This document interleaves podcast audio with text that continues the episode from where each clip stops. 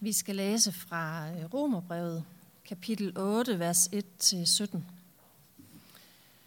Så er der nu ingen fordømmelse for den, som er i Kristus Jesus. For livets åndslov har i Kristus Jesus befriet mig fra syndens og dødens lov. Det, som loven ikke kunne, fordi den kom til kort på grund af kødet, det gjorde Gud. Han sendte sin egen søn i syndigt køds lighed og for syndens skyld og fordømte dermed synden i kødet. For at lovens krav skulle opfyldes i os, som ikke lever i lydighed mod kødet, men i lydighed mod ånden. De kødelige vil det kødelige, og de åndelige vil det åndelige. Det kødet vil er død, og det ånden vil er liv og fred. For det kødet vil er fjendskab med Gud. Det underordner sig ikke Guds lov, og kan det heller ikke. De, som er i kødet, kan ikke være Gud til behag. Men I er ikke i kødet. I er i ånden, så sandt som Guds ånd bor i jer. Den, der ikke har Kristi ånd, hører ikke ham til. Men når Kristus er i jer, er lægemet ganske vist dødt på grund af synd, men ånden har liv på grund af retfærdighed. Og når hans ånd, han som oprejste Jesus fra de døde, bor i jer, skal han som oprejste Kristus fra de døde, også gøre jeres dødelige læmer levende ved sin ånd, som bor i jer. Brødre, så skylder vi da ikke kødet at leve i lydighed mod det. Hvis vi lever i lydighed mod kødet, skal I dø. Men hvis I ved åndens hjælp dræber lægemets gerninger, skal I leve. For alle, som drives af Guds ånd, er Guds børn. I har jo ikke fået en ånd, som giver trallekår, så at I er der skulle leve i frygt. Men I har fået den, den ånd, som giver barnekår, og i den råber vi, Abba, Fader.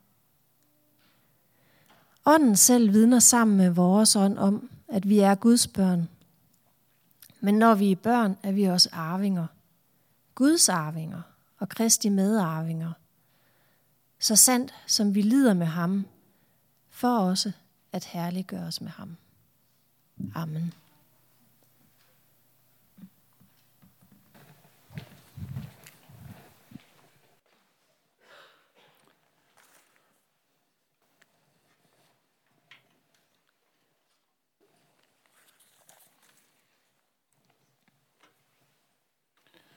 Lad os øh, bede. Gud Gud, vi beder om, at øh, du vil ånde på vores tanker og vores hjerter, så øh, vi kan høre det, som du gerne vil sige til os. Luk vores ører, vores øjne op for det, som er dig, og høre dit rige til. Amen. Så vi er altså i gang med en prædikeserie, som hedder Hvad kristendommen ved om wellness. Og nogle gange, når jeg har snakket med folk om det, der ikke lige har hørt om det før, så tænker de, det er da mærkeligt. Hvorfor, øh, hvorfor, hvorfor, beskæftiger, hvorfor beskæftiger du dig med det, præst? Øh, kristendommen ved vel ikke noget om wellness som sådan. Og det er jo både helt rigtigt og helt forkert. Når vi har den her prædikeserie, så er det fordi, at øh, vi synes, det er vigtigt, at vi som kirke er i en øh, kærlig, kritisk og kreativ dialog med den verden, vi er en del af. Og med, øh, og med de ting, som fylder noget for mennesker i vores by og i vores verden og i vores kultur. Og hvordan man indvender og drejer det, så er øh, der i vores tid et stærkt fokus, stærk opmærksomhed på alt, hvad der har med sundhed, skønhed, velvære øh, at gøre. Så øh, derfor så tager vi det her tema op og spørger, hvad har kristendommen egentlig at sige ind i den her kultur?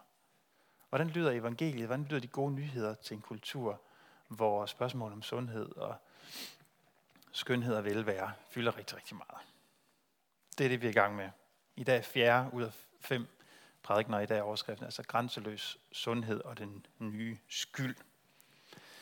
Jeg vil gerne begynde med øh, lige et kort citat fra en øh, kronik, der var i politikken for, for nogle få år siden.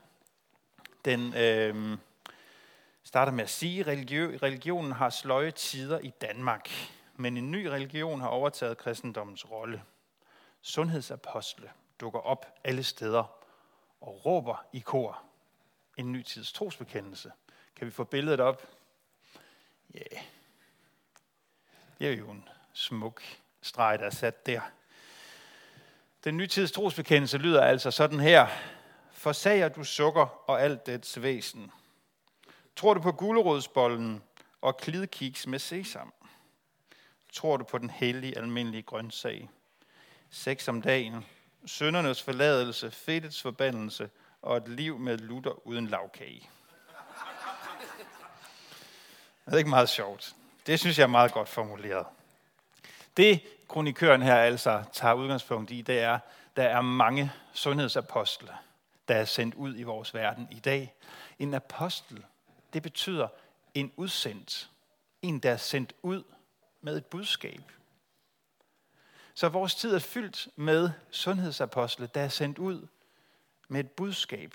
Der er mange, der er sendt ud med det her budskab i vores kultur, om hvad du skal gøre og ikke gøre for at blive eller være sund. Og jeg vil godt bare lige vise jer nogle glimt af, hvordan det øh, faktisk ser ud ude i verden. Ude i vores by, den by vi bor i, øh, har jeg taget nogle billeder fra sådan en et par random dage. Øh, jeg går ind imellem på biblioteket. Jeg hører til den oldnordiske art, der holder jeg at gøre det. Øhm, da jeg kom ind på biblioteket for nylig, så var der sådan deres vinterudstilling. Der var bøger om Go Green, opgør med slankemyterne, mindful spisning, slanke kurs, godt og sundt året rundt, aldrig mere slankekur, sunde unger, løb der let og glad, og øh, på toppen af dem alle sammen, skyhøj forbrænding. Det var, et, øh, det var, det var sådan et tilfældigt øh, øh, vinterdags øh, temaudstilling på biblioteket. Så kan man gå lidt rundt i byen, og så kan man se, endnu så er der sådan nogle spisesedler med overskrifter fra aviserne, der står uden for øh, de steder, hvor der stilles aviser. Jeg elsker den her. 11 ting, vi dør af, og hvordan du undgår dem. Lad os da få fat på den avis. Hvordan, hvordan kan den ikke blive udsolgt? 11 ting, du dør af, og hvordan du undgår dem. Det, det, det, det synes jeg er helt fantastisk. Nu er jeg jo jeg er selv gammel, tidligere uddannet, eller jeg er uddannet journalist, øh, og synes, det er fornøjeligt at følge den branche, der er lidt på afstand. Jeg havde godt nok lært, at man må godt stramme den i rubrikken. Tegne linjen hårdt op, og den her, den, synes jeg, den er godt nok strammet. 11 ting, du dør af, og hvordan du undgår dem. Og det mest interessante er, at jeg købte ikke engang den avis. Hvorfor gjorde jeg ikke det? Fordi jeg ved, det er løgn og latin. Og fordi vi er blevet så vant til det. Vi er blevet vant til, det er jo nærmest en dagligdags begivenhed, at øh, formiddagsblade og ugeblade, aviser, alt muligt, smider overskrifter som de her i hovedet på os. 10 tegn på, at du kan have kraft, og husk at gå til lægen, hvis sådan og sådan. Senere så har samme avis, nu kører jeg lidt på den avis, det er BT, en forsidehistorie om, at nu skulle der så være fundet en kur mod den sygdom, der er at være bange for sygdommen. Er det ikke sjovt? Nu kan din angst for alvorlige sygdomme kureres. Og så er det, det på en eller anden måde begynder at køre lidt i ring. Det første råd kunne jo være, lad dog være med at læse formiddagsbladenes sludder. Er det ikke interessant, at aviser, der plejede at stå for kritisk debat om vores fælles samfundsanlægner over for de her formiddagsblades vedkommende i hvert fald, gerne med sådan et twist af kendiser og bare bryster og skandaler og rapkæftighed og sådan noget. De har nu et helt enormt fokus på den enkeltes sundhed. Men skulle efterhånden tro, at avisernes nye mission her i verden, det var at give danskerne gode sundhedsråd. Den ene dag en kraftbombe, den anden dag en banebrydende ny behandling. Så er der en slankekur, og en dag efter den gode artikel om, at farkroppen, det er sådan en som min, er kommet på mod igen, og i øvrigt er langt den sundeste. Men, men det handler ikke bare om kroppens fysiske sundhed.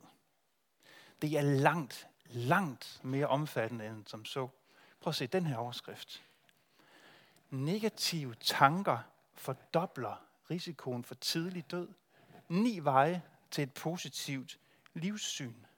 Det er jo fantastisk, fordi så kan man ud over sorgen over og eventuelt være blevet ramt af sygdom i en tidlig alder, krydder det med abnorm dårlig samvittighed over, at det sikkert er, fordi du ikke har tænkt positivt nok. Kan I se, hvad der er, der sker? Negative tanker fordobler risikoen på tidlig, for tidlig død. Bam! Sygdom, det er lige pludselig blevet dit eget ansvar. Og sørg for for alt i verden, hvad du end gør, at udvikle et positivt livssyn. Så det er ikke bare dit ydre, du skal holde sundt, det er også dit indre. Derfor så udgives der kilometervis af bøger med overskrifter som den her. Indre fitness. Den her bog, den, den øh, beskrives sådan her. Du skal ikke kun træne din krop. Jeg citerer nu. Du skal ikke kun træne din krop. Nej, du skal også træne dit indre. Hvordan man end gør det, så er den her bog en guide til læseren om at få et toptrænet indre. Et toptrænet indre. Hvad er dog det? Og hvordan får man det?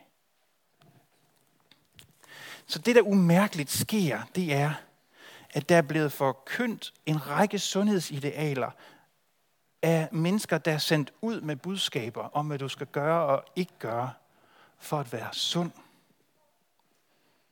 Nogen kalder det en ny tids religion. Og når du ikke lever op til de her idealer, så er den underliggende tanke, at du pådrager dig skyld. Det her det er en ny tids skyld. For du havde måske ikke undgået de der 11 måder, du kunne dø på. Du tænkte måske faktisk negative tanker en dag, hvor du bare var mega sur over alt muligt. Eller bare havde lyst til at være vred.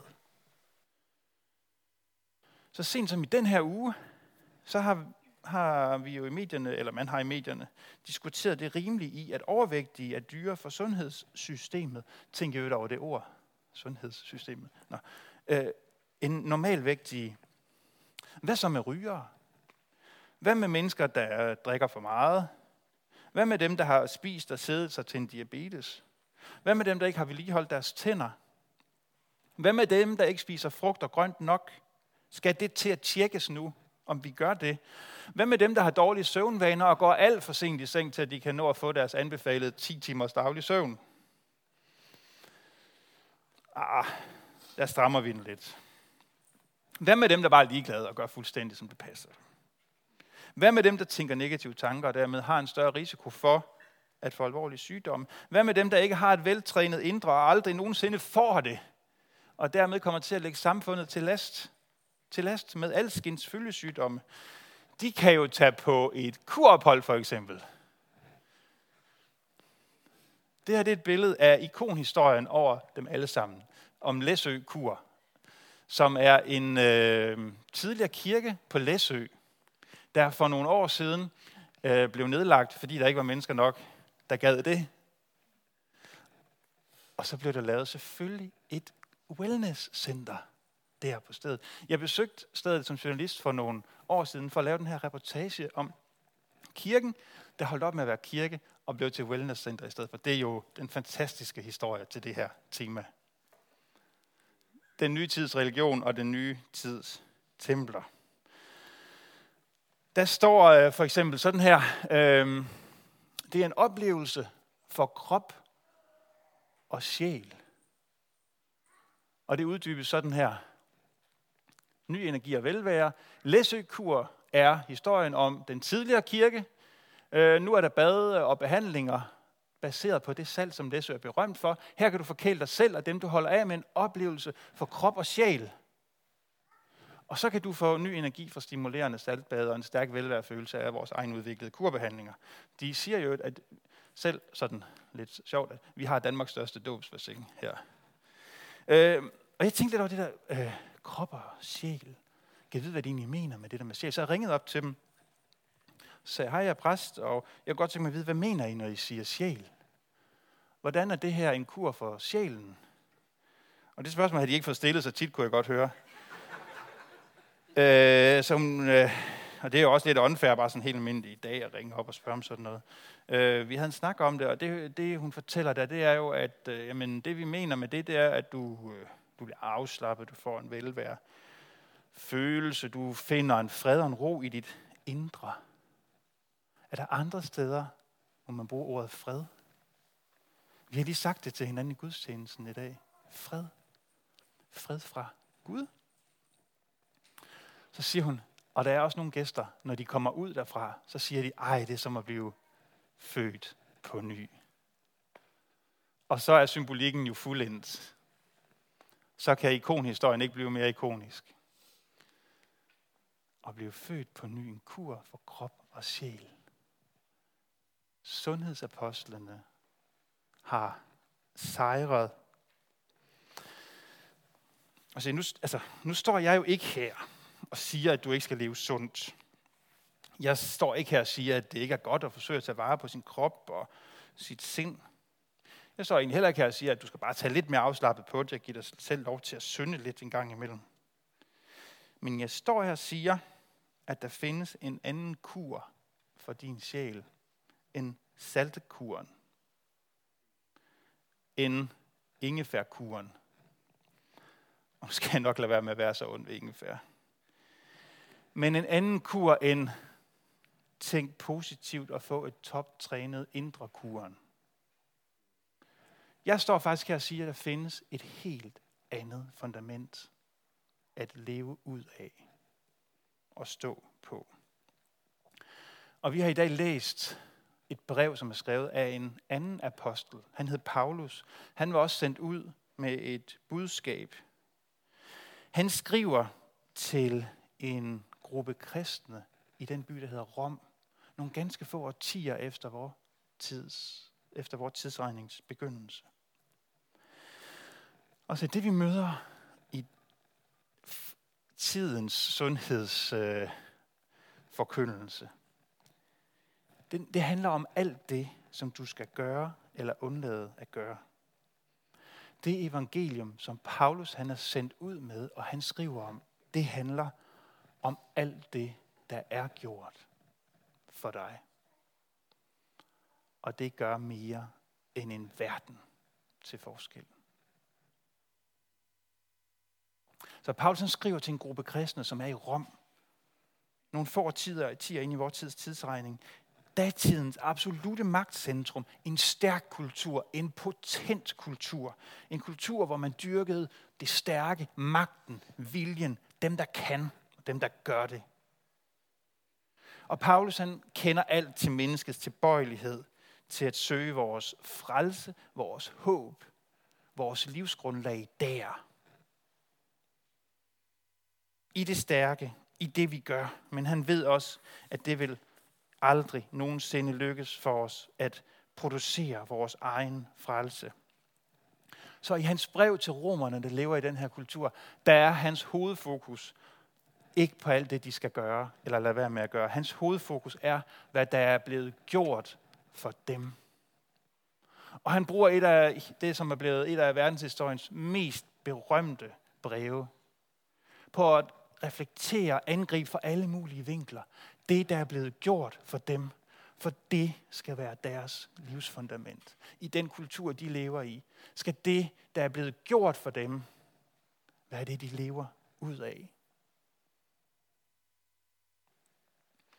Paulus han siger, der er sket noget afgørende. Der er sket noget for jer, som vender alt på hovedet. Jesus Kristus har på korset med sin død og sin opstandelse, siger han, han har gjort, hvad ingen af dem og ingen af os nogensinde kunne gøre. Han har ført Gud og mennesker sammen i et uendeligt kærlighedsfagntag. Han har båret det ufuldkommende, det mørke, skammen. Han har forløst det i kærligheden. Der er sket noget afgørende for os, uden for os, uafhængigt af os. Uafhængigt af, hvor positivt vi tænker. Uafhængigt af, hvor... Øh, ja, uafhængigt af, hvad vi gør. Og nu siger Paulus, på grund af det, der er sket for jer, så står vi i noget. Vi står i noget, siger han i det her brev. Vi kan se os selv som levende for Gud i Kristus. Og så lyder det her fra kapitel 8, som vi har læst midt i brevet. Så er der nu ingen fordømmelse for dem, som er i Kristus. Du behøver ikke leve under fordømmelse fra dig selv, eller fra andre, eller fra Gud. Du som ved tro, og dåb tilhører Kristus, du har fået en ånd, som giver dig barnekår, som giver dig vilkår som et barn hos Gud, og du kan råbe, Abba, far, det der intime råb. Far, måske er velvære for din sjæl, måske er kuren for dit sjæl, at høre den ånd råbe i dig, Abba, far. At du finder ud af, hvor du hører til. Og jeg tænker, at det her, det må lyde som en frisk vind ind i et belumret rum. Der er ingen fordømmelse. Der er ingen fordømmelse for dem, som ikke gør det rigtige. Der er ingen fordømmelse for dem, som ikke lever op til idealerne. Du kan leve helt grundlæggende fri fra fordømmelse for dig selv og for andre. Og du behøver ikke altid at sammenligne dig med andre. Det kan vi virkelig, virkelig godt have brug for at høre i vores kultur. At det vigtigste i verden, det er ikke det, du gør, men det, der er blevet gjort for dig.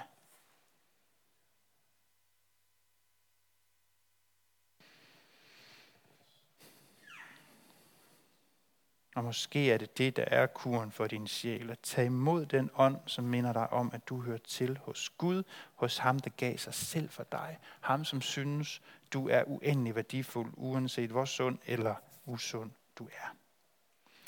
Og når du så bliver befriet fra en evig selvkredsende optagethed af din egen tilstand, så kan du vende blikket ud mod verden omkring dig, og måske så kan du en dag en dag synge, kæmpe for alt, hvad du har kært, dø om så det gælder.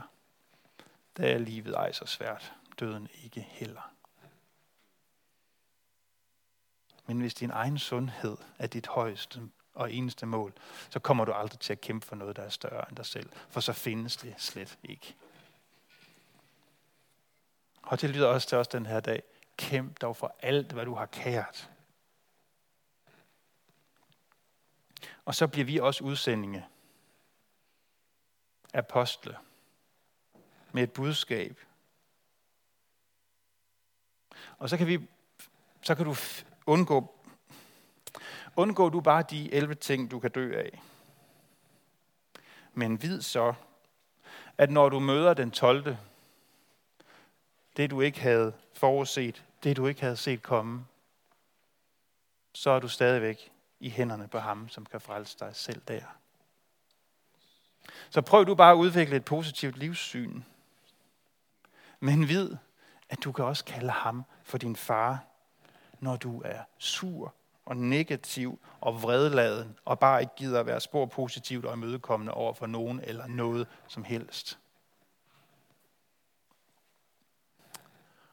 Og prøv du bare at super træne dit indre, så du bliver en min maskine i dit indre, der har tjek på roen og kærligheden og livet og kun servere pasta med kødsovs for dine børn en gang i ugen.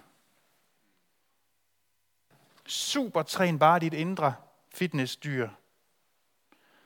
Men vid, at han også elsker dig, når du falder sammen, når du falder tilbage i alle mulige vaner og uvaner og er havnet i et spor, du ikke kan komme op af.